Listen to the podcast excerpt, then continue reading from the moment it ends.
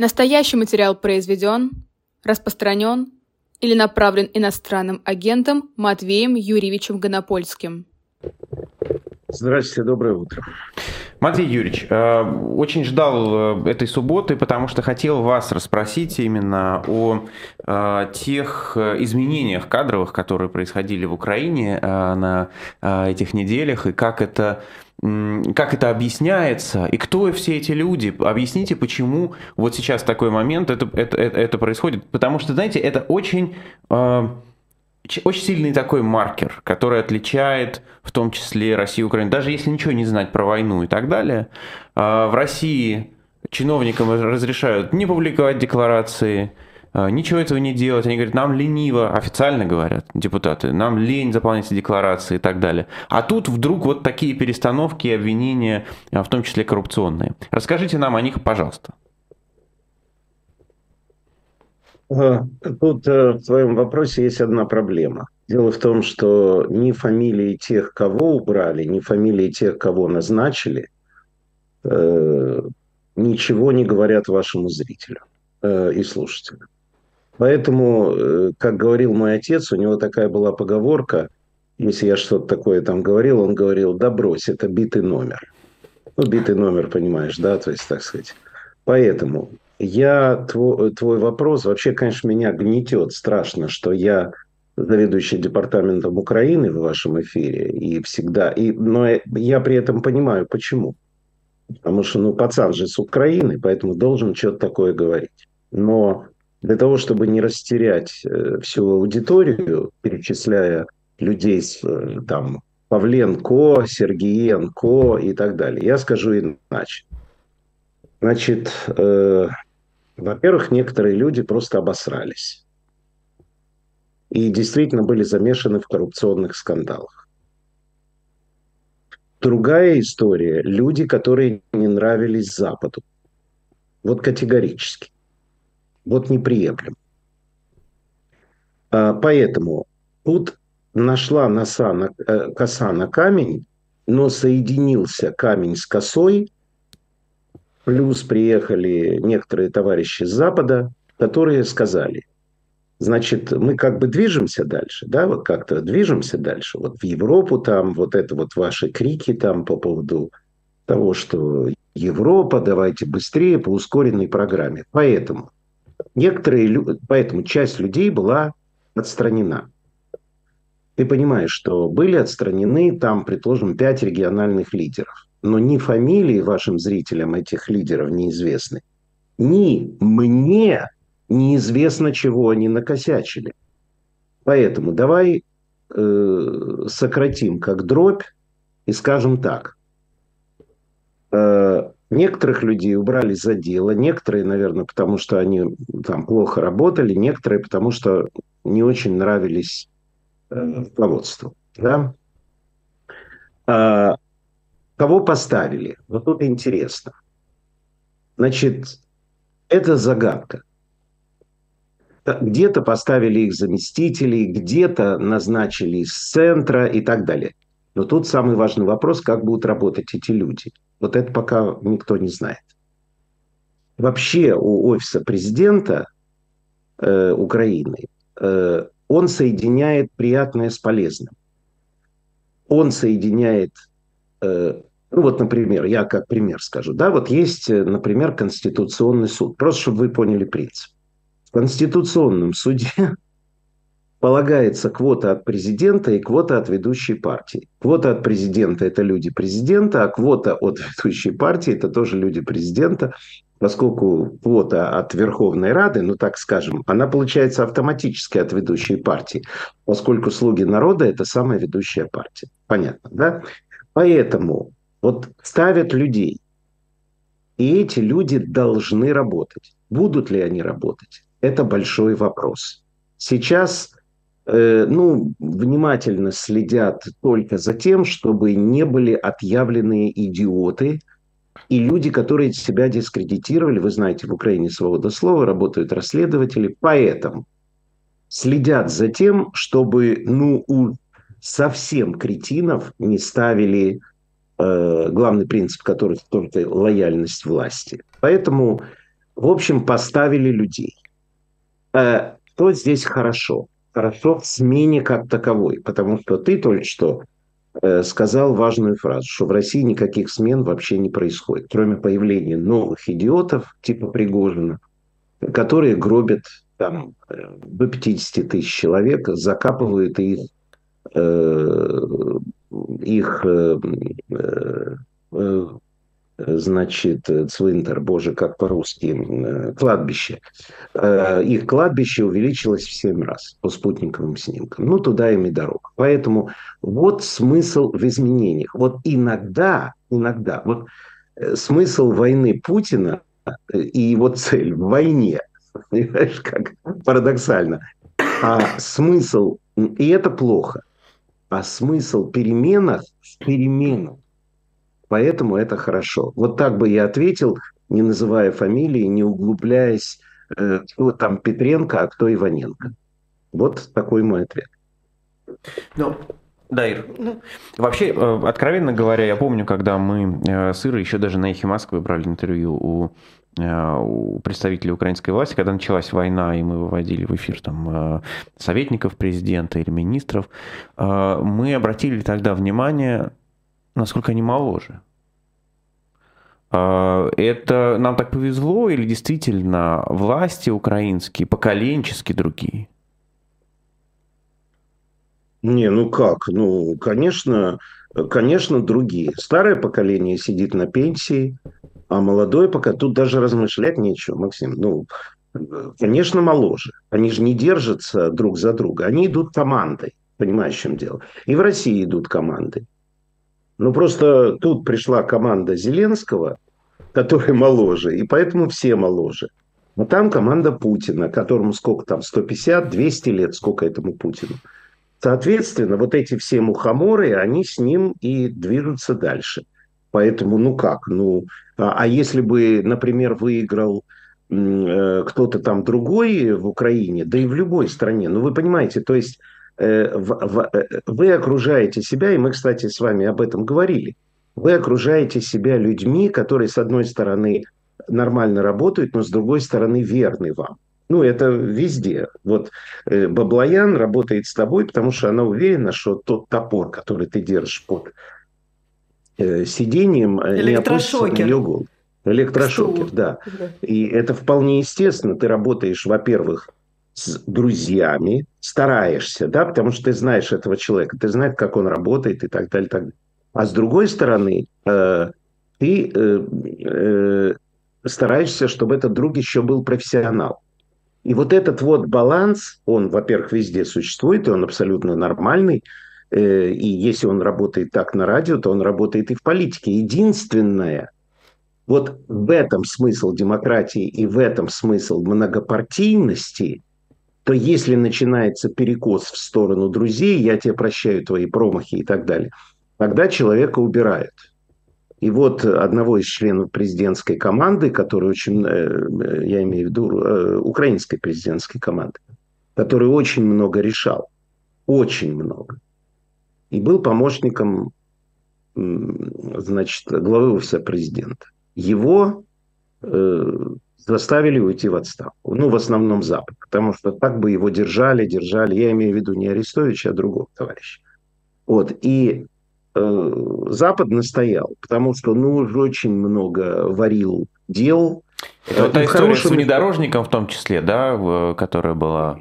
Ну, совсем много чего. Еще раз, много чего. Понимаешь, внедорожник – это разовая история. Это просто... Ну, вот сейчас, например, это сродни, например, видео Юлии Владимировны Тимошенко, э, лидера партии э, «Батькивщина», э, которую отсняли видео, как она в Эмиратах, значит, делает ровный красивый загар, о котором мечтает Баблоян. Только Баблоян не может себе позволить, а та поехал. Самое интересное, то в общем не запрещается э, депутатам Верховной Рады, главам фракции и так далее ехать. Более того, после этого вдруг неожиданно вчера произошла очень некрасивая история.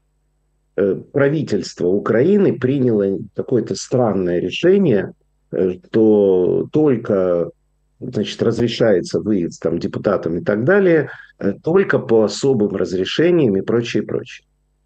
Ну, во-первых, это нарушение закона, потому что Украина парламентско-президентская республика, и э, правительство – это порождение парламента, поэтому правительство не может издать указ, в котором оно защи... Контролирует парламент, да. Парла... Да, это, так э, сказать, глупость большая, но дело не в этом.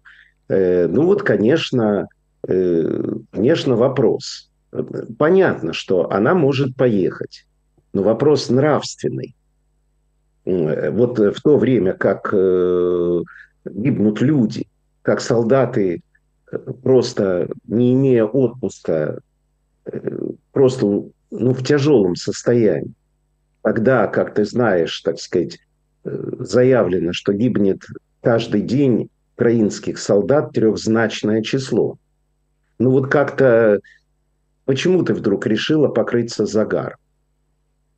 Или другой Э, баран вонючий, который, слава богу, от него избавилась правящая фракция «Слуга народа», э, такой ресторатор, который ходил с раз пальцами вот так вот, так вот все время, э, поехал в одну из восточных стран, значит, прошвырнуться, да, и объявил, что у него там встреча с общиной украинской, да, ну, Короче говоря, его вышвырнули через пять минут. Э, понимаешь, вот эти вот процессы, э, вот они показывают, какая страна живая и какая страна мертвая. Вот э, Украина в этом смысле живая страна. Выживет ли она в войне? Ну, Запад делает все для того, чтобы она выжила.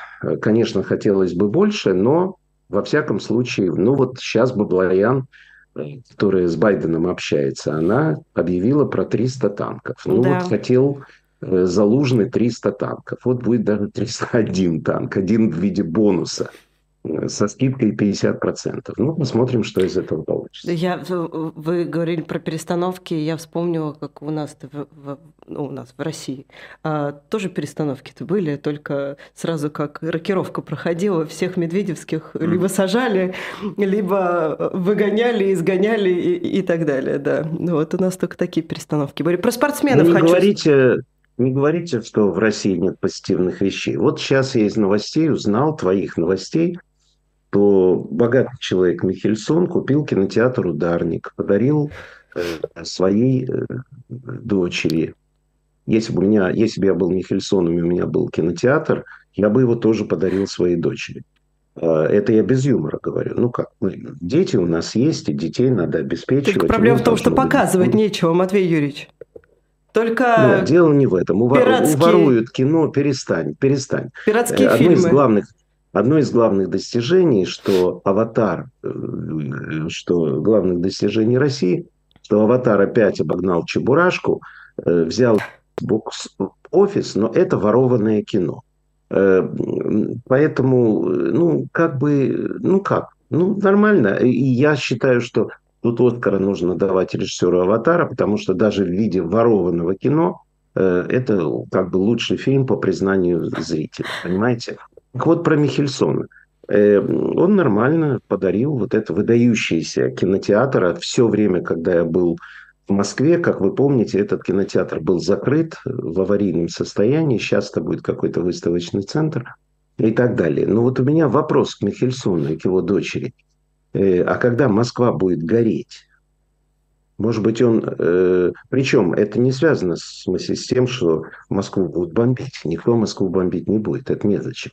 Но вот когда, когда Москва, я имею в виду город, будет гореть, э, он э, из-за внутренних проблем, не буду на них останавливаться, мы все мы догадываемся, как там будут все делить и как это все будет. Вот у меня вопрос, э, может быть, он подождал бы с реконструкцией? Потому что идет война. Вот это удивительно. Может, они там бункер сделают. Может быть, я думаю, для этого и купили. Бункер для дочери, чтобы спаслась. Но я думаю, она будет в дивизии в Монако. Дивизия защитников России в Монако. Не, послушай, у меня ни к ней, ни к Михельсону э, если бросовый товар лежит, э, если бы в Москве были квартиры за 3 копейки, я бы купил всю Москву. Ну, половина сгорит, а половина же останется, правильно? Поэтому э, просто э, вот сейчас, э, почему я вспомнил об этом? Вот сейчас идет, ну, в интернете это называют срач, хорошее тонкое слово, нормальное, в принципе. А в, ну, еще вот там треды, ну и так далее, и так далее. Идет сейчас глубокомысленная и справедливая, справедливая дискуссия. Вот Слепаков, вот этой песней, значит, колыбельной, он себя отмыл или не отмыл, и вообще он плохой или хороший. Потом эта дискуссия перешла на Урганта. Вот Ургант, он все-таки это самое, а почему он сейчас с Познером дает концерты и так далее. То есть это правильно, это очень правильная дискуссия, чтобы понять не в смысле того, есть хорошие русские или плохие русские. Вообще, как, ну вот, как мы оцениваем людей таких, понимаешь? Про Михельсона никто ничего не говорит. Просто чувак, чувак не выступил против войны, ничего. Он просто купил кинотеатр для дочери. Вот и все. Что его осуждать-то и так далее. Вот это вот удивительная вещь. Я просто обращаю внимание, что идет война, гибнут люди. Не оборонный же э, завод Гла... купил, в конце концов. Главный Россия, да, главный расходный материал э, россияне. Э, уничтожается каждый день тысячи и тысячи россиян. Михельсон купил. Я не говорю, я не говорю, что он должен э, выйти с транспарантом. Просто он понимает, что в любом случае, раз он купил ударник, этот, э, этот кинотеатр будет его. Уйдет Путин, уйдет это самое... Он там сделает какую-то выставочную галерею. И. Вот и все. Вот почему идет война. Хотя было бы Но неплохо я его с транспарентом. Не, не осуждаю. Я его не осуждаю. А что, что он может сделать? Сесть в тюрьму, как Навальный, или уехать, как Ургант? Ну, он делает, вкладывает деньги туда, куда надо. Хотя я замечу, что очень многие э, российские бизнесмены, очень крупные бизнесмены, уехали из Российской Федерации и не буду называть фамилию, значит, один человек, который сделал очень много э, для Москвы и даже сделал музей. Его сейчас не видно и не слышно. А он старался. Он делал музей, который э, он, естественно, ни дочери, ни сына он передал бы Москве. Этот музей существует. Миллионы и миллионы он туда вложил. Понимаете? Вот такая вот история. Поэтому война идет, и нет конца, ну и так далее. Матвей Юрьевич, по поводу «Война идет и нет конца», вы эту дискуссию о танках, э, конечно, совершенно другой оптикой э, видите, чем мы, и при этом вы имеете возможность ее э, видеть в том числе и через немецкую призму. А как вам Шольц? который сначала говорит нет, потом говорит да, и, и, и на ваш взгляд, насколько, в общем, эта помощь сейчас своевременно? Нет, ну, э, помощь никогда не бывает не своевременной. Раз Березовец, известный вам, журналист и солдат, э, очень умный человек и прекрасный тонкий аналитик, э, он, когда я его спросил в передаче, не поздно ли, та, не поздно ли приходит западная помощь, он сказал парадоксальную фразу. Помощь никогда не бывает поздно. Вот когда придет, тогда придет. Вопрос же не... Э, понимаете, никто же не сомневается в победе Украины. Потому что победа Украины – это победа света, победа демократии, победа... Почему? Потому что с Украиной, Украине помогает воевать весь мир. Я уже даже говорю не западный мир, весь мир. Не из числа странам, которые дают оружие, помогают гуманитарной помощи и так далее, и так далее. Моя историческая фраза э, которая, впрочем, любой ее может сказать. Воевать со всем миром невозможно, она сейчас подтверждается. И, э, понимаете, не имеет значения, взяли они Солидар, возьмут ли они Бахмут, отступят ли российские, э, украинские войска. Тут э, надо вспомнить Владимира Владимировича Путина, который правильно в некоторых своих выступлениях говорит, что ну, мы же доходили, французы доходили до Москвы, но мы же их потом разбили, немцы доходили до Москвы. Даже если вот сейчас будет весеннее наступление, если они будут, если э, российская армия дойдет до Киева, это не имеет никакого значения. Россия умерла. Она это зомби. У нее ни черта нет. Она вот клепает три смены, какие-то там вонючие ракеты 57 -го года. Ну и пусть клепает. А что, поэтому, э, как это, им время тлеть, а мне цвести, если переделать, значит, знаменитые строки. А теперь по поводу помощи. А, ну, произошла самая важная вещь, и дело тут не в Шольце. Шольц был осторожен, э, но он... В чем он был осторожен? Ему не хотелось, чтобы... Это такая, вы знаете, рана Германии, что Германия воевала с Россией ему не хотелось давать такие болевые точки, то вот конкретно, конкретно вот Германия опять воюет с Россией. Но Соловьев объяснил ему, что ему плевать, и что если ты даешь немецкий танк, то ты это опять Германия нападает на Россию, и мы дойдем и так далее. То есть всем это все стало понятно. Все на это дело наплевали и поняли. Вот произошла очень важная вещь. Вот э, перед Рамштайном и после Рамштайна создалась коалиция, антивоенная коалиция. К сожалению, исторически устроена таким образом, что коалиции всегда, вы знаете, там 44 э, год был, почему не 41 Ну, потому что пока до всех не дошло. Понимаете, 44 год коалиция, да, там э, уже когда, уже когда Советский Союз истекал кровью, уже совсем, и это совершенно не потому, 44 э, год, там конец 43-го, начало 44-го, то вот они побеждают, а теперь давайте и мы в этом примем участие. Нет. Просто тяжело, понимаете, очень тяжело стране войти в войну. Чужую. Потому что в демократических государствах народу это не нравится. Поэтому должно было много-много времени пройти, газеты публиковали, что вот наступление, вот фашизм. Потом стало известно про Дахау Освенцим, потом стало известно про то, про то. И пришел момент, когда можно было сказать, мы не только помогаем оружием, ленд-лиз, но мы еще влезаем в эту войну, потому что гадину надо добить. Поэтому я не осуждаю Запад.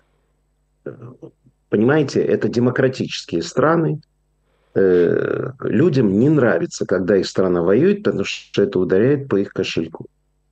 Но постепенно, постепенно приходит понимание, что если они вчера, вчера пришли туда, то сегодня они придут сюда.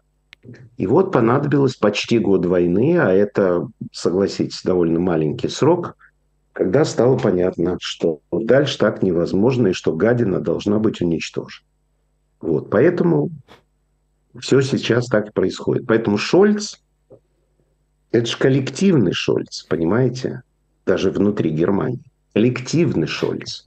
Это не просто Шольц взял и решил. Это Бербок. Понимаете? Девушка такая, которая, значит, это самое, мало не покажется. Вот. Это другие, это поддержка в том числе и оппозиции, ну, не совсем отмороженных радикалов, которые там кричат, не, надо давать и так далее. Короче говоря, нет простых решений. Поэтому э, Путиным ответом на э, перевод российской экономики на военные рейсы, работа в три смены, ну и так далее, и так далее, отвечает западный мир переходом на военные рельсы размещены гигантские военные заказы, э, и не в три смены, а просто нормально. Просто этим не занимались, потому что не было войны. Нафиг это делать-то оружие, чтобы оно лежало на складах. Вот сейчас леопарды эти, э, их расконсервируют, понимаете, но это же не консерва тушенка говяжья в собственном соку. Это же танк, надо проверить, оттестировать ствол, посмотреть, как работает электроника. В общем, да, Максим короче говоря... в подробностях рассказывал, как управлять танком. Не, неправда, я не это рассказывал. Но, э, а и... я, знаете, прости, ну, Владимир Владимирович, э, Владимир Владимирович оценил его рассказ, поэтому жди повестки. Э, как танкист э, будешь бить проклятых Я, я вот вы сказали, что Запад э, ему не нравится, потому что, понятно, идет война, и ввязываться в войну не хочется, потому что это бьет по кошельку. И я невольно подумала о россиянах, которые уже год в войне, и просто у них, видимо, ну, совсем нет кошелька, его и не было, по которому это могло ударить. Абсолютно. Ну, у них не было ни кошелька. Тут я прочитал сегодня утром довольно печальный украязы... украязычный тред э, в одном городе Украины, который сейчас э, находится посередине между русскими и украинцами, бомбит, э, его бомбят, люди сидят в подвалах, украинцы привозят гуманитарную помощь, генераторы, все-все привозят.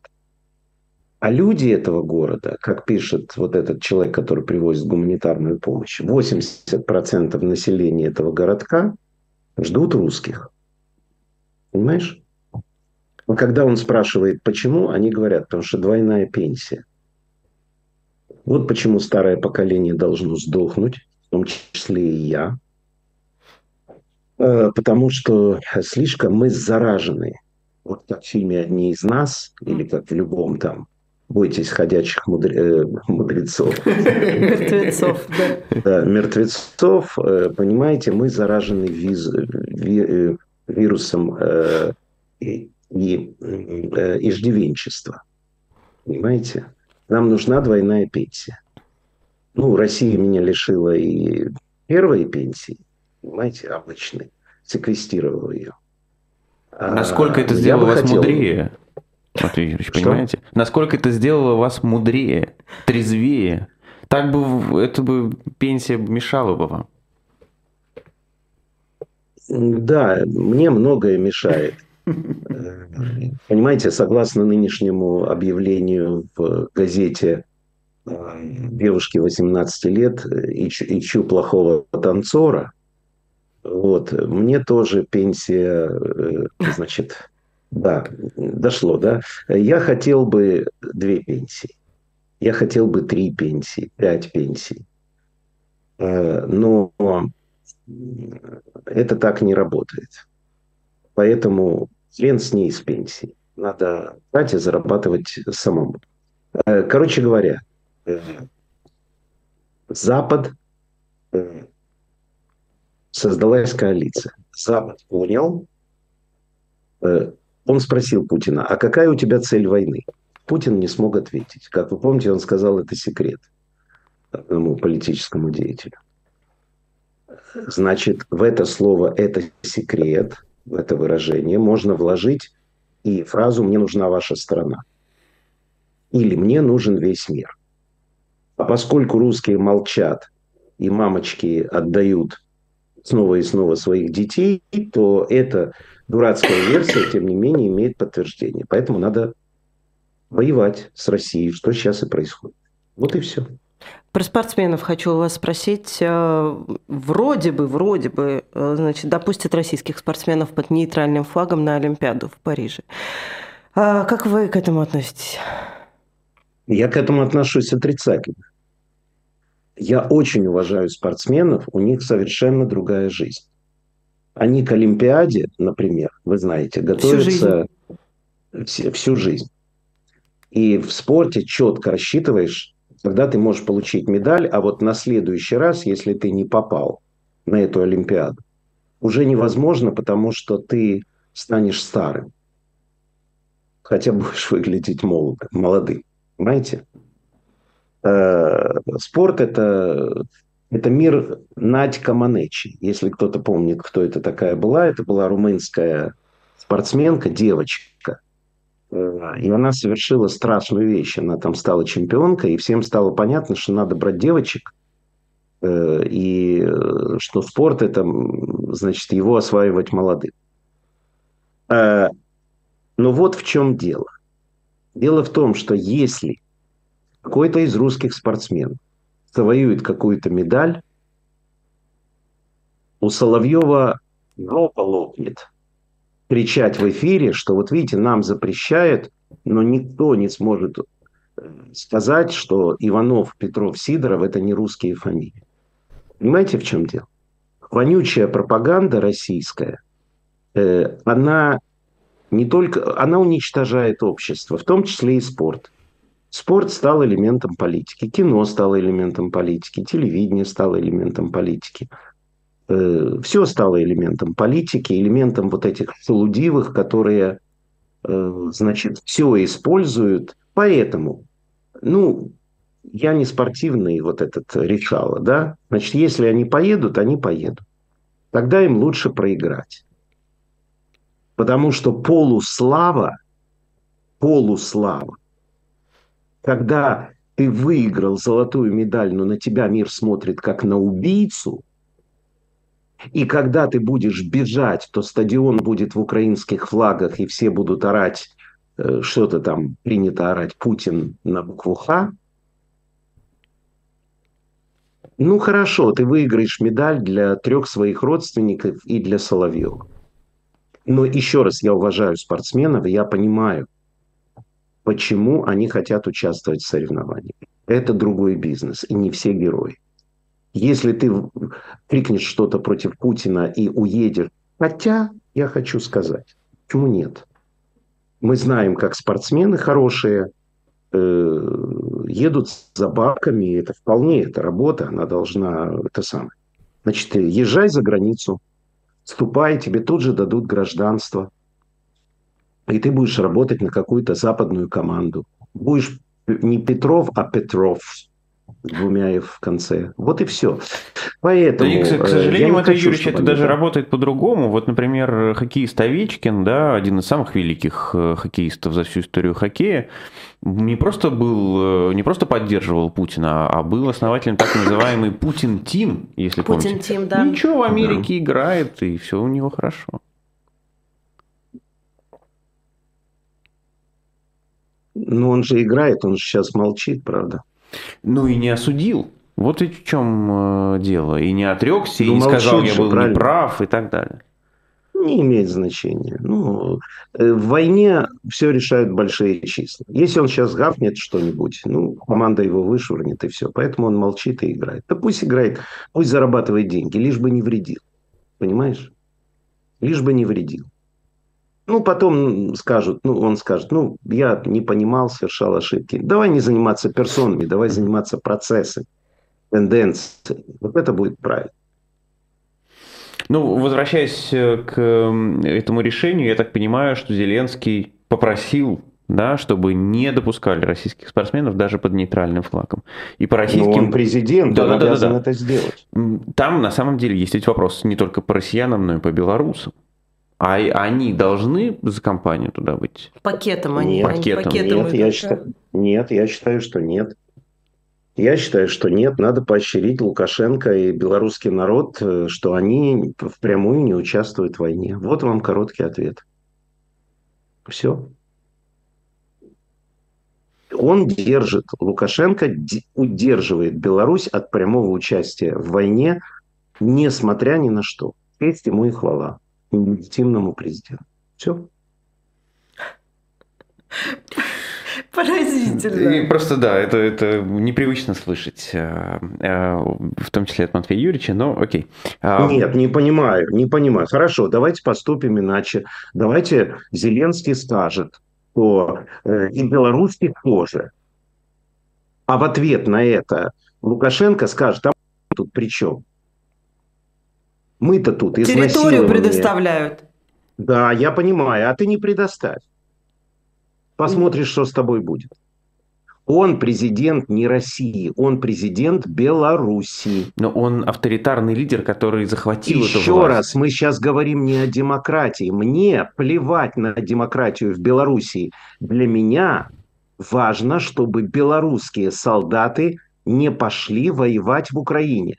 Разве сложно меня понять? Мне не нужен белорусский фронт. Мне вот так остальных фронтов хватает. Вот почему, как мы знаем, Лукашенко заявил, и это похоже на правду, что Украина предложила даже пакт о ненападении. Для Украины очень важно, чтобы не было Белорусского фронта. Поэтому я понимаю, что он бандит, убийца и нелегитимный президент. Лукашенко. Но я ценю то, что белорусская армия не вступает в войну с Украиной. Вот и все. Чего непонятного-то? Я не хочу, чтобы на белорусском фронте гибли украинцы. Поэтому мне абсолютно наплевать. Я не хочу никаких запретов для Беларуси. Белорусские спортсмены – представители государства Беларусь. А Беларусь впрямую в войне не участвует. Вы знаете, что Украина даже против санкций против Беларуси. Все тут непонятно. Ну, пока они идут пакетом. Принципы, время, да. не надо быть большевиками. Принципы никогда не должны опережать здравый смысл. Потому что большевизм – это гибель людей. Ну, давайте сейчас э, унизим э, Лукашенко, скажем, что он подонок, сволочь, там что-то такое, нелегитимный и так далее, что-то вот это вот все скажем. Лукашенко скажет, ах так, очень хорошо, все, пошли на Украину. Вот этого мы хотим. Я этого не хочу. Все. Но мы не отрицаем того, что он подонок и сволочь. И нелегитимный президент, который захватил власть э, в стране. И ну, предоставляет территорию. Да. Я разве это не сказал? Нет, нет, сказали, безусловно. Да. Вчера был день э, памяти жертв Холокоста. И э, в том числе э, в Освенцим не позвали на траурные мероприятия российскую делегацию. Естественно, российская пропаганда по этому поводу много чего говорила. А, при этом, если здесь пройти в Берлине, то я вчера лично видел цветы на так называемых эти камни преткновения. Это такие, да, а, камни такие медные, золотые, которые, которые вставлены в брусчатку мостовой, и на ней, на, на этих камнях написаны, значит, имена, кого забирали в этих местах. Как, что такое сегодня а, День памяти жертв Холокоста в Украине? Ну, в Украине на улице Щековицкой в Брусчатке э, есть памятная табличка моей бабушки, которую вместе с мамой забрали в Бабий Яр. Мама спаслась, а бабушка погибла. И там написано про мою маму, что ее забрали, но она спаслась. Поэтому для меня это личный вопрос. Поэтому мне глубоко наплевать на фашистов, которые хотели изобразить э, со скорбными рожами погаными, э, значит, класть цветочки вот, в Германии. Поэтому фашистов на антифашистский праздник не зовут. Вот и все. Подождем, позовут, конечно. Когда фашизма в России не будет. Пока что он есть, поэтому, ну, как-то негоже. Понимаете? Поэтому что это для меня? Для меня это личное. Для этого нужно, чтобы понять, что было, рекомендую войти в YouTube всем э, и набрать Дина Левина, это имя моей мамы, э, и выйдет то грандиозное интервью, которое записал фонд Стивена Спилберга – Э, Спилберг потратил огромные деньги на создание такого ну, памятного фонда. И вот когда мне хочется встретиться со своей мамой, которая еще была не совсем старой, я смотрю это видео, где она подробно все это дело рассказывает. Поэтому что для меня лично? Для меня лично Э, страна, которая, в которой я прожил 37 лет, Российская Федерация, стала фашистской федерацией. Поэтому, ну что мне, я ничего не могу сделать, но я ее не поддерживаю, по мере сил борюсь против, него, против нее. Э, и думаю, так должны делать все люди. Нужно, э, значит, люди мира, как было сказано в песне Бухенвальский Набат, которую пел Муслим Магаваев, народный артист Советского Союза. Люди мира, будьте зорче втрое, берегите мир, берегите мир. Дальше он пел берегите, берегите, ну и так далее. Вот будьте зорче втрое. Вот мы сейчас зорче втрое. Вот и все. Ну, это для вас лично. А что такое сегодня а, этот день а, для государства Украины, учитывая особенно, да? Для государства самое важное. Это стало э, памятным днем для государства, э, в котором практически Не понимаю, почему. Я всегда во всех интервью об этом говорю. Я уехал из Украины, потому что советская Украина это была самым антисемитским, э, самой антисемитской республикой, которую только можно было представить. Вот почему из Украины все евреи уезжали в, в Россию. Потому что в России уровень антисемитизма был меньше. И вдруг в мгновение ока, как только Украина стала самостоятельной, постепенно, постепенно, постепенно, постепенно, но очень быстро антисемитизм исчез. И второй президент еврей. Я хотел бы посмотреть в России, как выбрали бы президента еврея. Хотел бы увидеть. Скорее Кадырова выберут, чем президентом еврея. Еще раз, это Россия пусть сама решает свои слова. Ну, для, для бытовой ксенофобии даже Кадыров в России, вы знаете, это, конечно, сильно. А, для меня очень важно, когда государство чтит, а, чтит память миллионов, которые погибли, независимо от их наций. Ведь что такое, э, когда стоит огромный вот этот, шесть, э, вот этот эм, э, э, боже, как оно называется? Ладно, по-другому скажу. Э, когда президент приходит на памятное место, и когда государство об этом вспоминает, это значит, что государство эту боль страшную инкорпорировало в себя. Понимаете? Евреи в Украине не имеют никаких преференций. Они наравне э, с обычными людьми. Вас может удивить моя фраза. Но я считаю, что первый признак нормального демократического государства, когда евреи в этом государстве находятся на уровне всех остальных. Потому что история еврейского народа и антисемитизм, он переходит из поколения в поколение, из государства в государство. Поэтому государство должно быть форвардом в том, чтобы все граждане были равны. Но в Украине это носит причудливый характер, и там вообще не, не, не имеет значения Иванов, Петренко или Рабинович. Это большое достижение не правительства, а просто народа, его самосознания. Вот почему это важно. Не только для меня, но для всех. А потом это просто пропадает. Вот я имею в виду, э, ну как сказать, вопрос по этому поводу, национальный вопрос. Вот абсолютно все равно в Украине. Вот. Совершенно не имеет значения. Ну, естественно, есть какой-то, знаете, ну, так сказать, низовой уровень антисемитизма. Но это к любому чужаку. А так нет проблем. Матвей Юрьевич, вы э, сегодня говорили уже про танки, э, но я хочу вернуться к заявлению министра обороны Германии, который говорит, ну ладно, да, на танки мы согласились, но вот самолеты, вот это, что называется, да, даже не просите. А, вообще вот эта эволюция, то, что сначала только каски, потом еще, ну хорошо, не только каски, но там снаряды, а потом и вот так пошагово, пошагово, пошагово. А, вот когда речь заходит сейчас о самолетах, вы ждете, что через полгода он снова поменяется э, здесь решение? Понимаешь, в самолетах, э, в самолетах есть некая принципиальная разница. А, дело в том, э, тут я поясню, это чуть сложнее, чем танки. Танки бьют, ну вот вообще артиллерия бьет на 80-160 километров.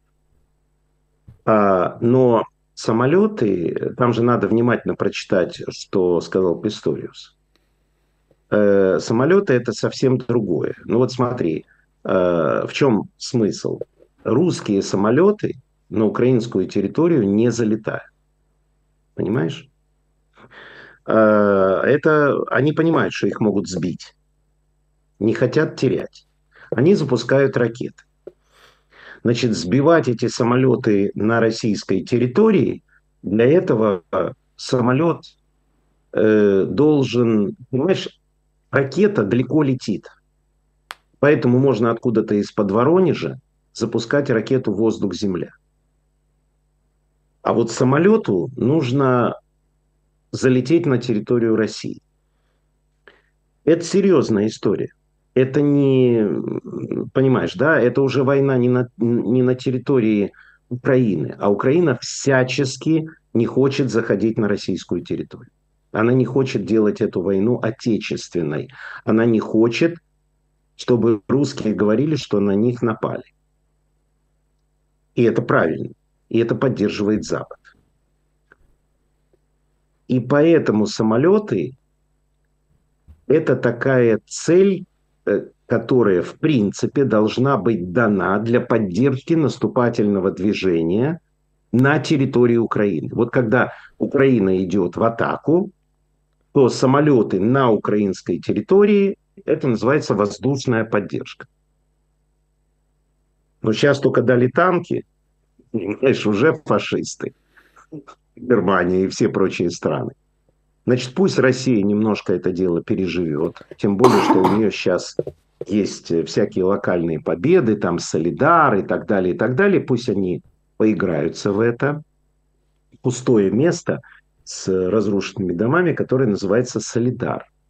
Э, но ты заметил, что российская пропаганда ничего не говорит про Солидар? Вот казалось бы, это странно. Ведь они вошли в Солидар, русские взяли Солидар. Знаешь, почему они не говорят? Потому что они не знают, они борются, кто же все-таки взял Солидар. Понимаешь, его взял товарищ Пригожин или его взял товарищ Герасимов.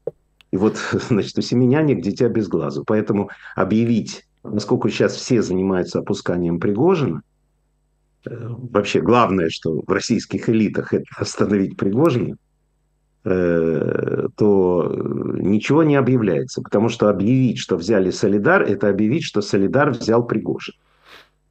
Понимаешь, в чем дело? То же самое с Бахмутом сейчас. Э, украинцы там думают, они же не будут там в окружении. Бахмута нет. Там остались, осталось население и так далее. Ну, его просят уехать, там кто-то остается. Это, в конце концов, их дело. Хотят погибнуть, пусть погибнут. Мне их жаль. Ну, что делать? Э, значит, могут взять э, Бахмут. Они сейчас пытаются в клещи русские взять Бахмут, чтобы, значит, окружить. Но, естественно, окружения не будут, потому что украинцы оттуда выйдут, если надо. Но, опять же, будет вопрос. Чмобики взяли или Пригожинские взяли? И опять они не будут объявлять, что взяли Бахмут. Вы понимаете, до, до такого доходит. Вот, а так, в принципе, пусть поиграются в эти победы. А, Украина не будет наступать, пока у нее не будет необходимого оружия, о которых сказал и Залужный. А, ну вот видите, 301 танк. Он просил 300 танков, хотя надо 500. Э, вот будет 300 танков. Конечно, они будут, пока их привезут, пока сделают ремонтную базу и так далее. Но дело в том, что все, понимаете, Европа вся и Соединенные Штаты Америки становятся военными заводами для Украины. Понимаете, в чем дело? То есть э, пацану в Кремле, в принципе, надо уже войну прекращать. Он же должен видеть будущее, но, блин, 24 годы, перевыборы, это слишком серьезная вещь, чтобы не закопать очередные 100-200 тысяч россиян в могилы. Понимаешь, в чем дело? Уважаю такое, понимаешь? Поставить страну на колени ради собственного, собственных перевыборов. Это, конечно, почище Фауста, Фауста Гёте во всех смыслах. Понимаешь? Это, конечно, Владимир Владимирович Красава. Это он, конечно, большой человек. Вот. Сидит себе в Кремле и ждет перевыборов, а народ, народец гибнет. Потрясающе, потрясающе. Это, будут, это будет в учебниках истории, понимаешь? В учебниках истории. Но вот дойдет ли Россия до понимания того, что Путина больше допускать нельзя, будут ли механизмы э, против диктатуры в России после окончания этой страшной войны, которая, мне кажется, будет идти много лет, это большой вопрос. Мне кажется, общество российское к этому не готово. И оно будет жить ностальгией, если просто дойти до границ. Поэтому у меня весьма туманные и неприятные ощущения того, что придется делать э, Западу и Украине для того, чтобы прекратить не дать больше никогда возможности России, как ядерной державе, э, начинать агрессивную войну и угрожать ядерным оружием э, миру. Вот э, это очень серьезная история. Это могло бы все сделать российское общество, но оно пока отправляет детей на войну. Ну, что делать? Ты сам этого хотел, Жорж Дангар. Юрьевич, осталось три минуты буквально. А, хочу вас спросить... Ты про... говоришь это с такой интонацией, что слава богу. А Маглоян вообще хочет спать. У нее подушка ты видишь, видишь, она ее мягкие компьютерные клавиши на ее компьютера. Две минуты осталось, Матвей Юрьевич. Считаю, да, просто да, секунды. Да, Две минуты осталось, Матвей Юрьевич. Но а, я хочу вас спросить, вы видели наверняка новости о понижении уровня дипломатических отношений между Россией, Эстонией, Россией и Латвией? А, насколько это серьезно, насколько это дипломатические игры или действительно предвестник возможного расширения конфликта? Не, расширения конфликта не будет. Э, это обычная реакция, вполне понятная э, реакция. Если бы я был Лавровым, я бы тоже дал указание, чтобы э, всякие страны, которые дают оружие, которые выпускают, которые выгоняют дипломатов и так далее. Но на самом деле на самом деле это глупость. Почему? Потому что вы, я не знаю, знаете вы или нет, что э, вот в этих странах э, балтийских э, выгонение или, как сказать, выгон российских дипломатов Изгнание. это просто приведи... Изгнание. прошу прощения, да, изгонение лучше. Это просто приведение численности дипломати... дипломатов в одной и в другой стране в соответствии. Потому что там было, например, 12 дипломатов со стороны Эстонии, а, а там было 150, понимаете, российских.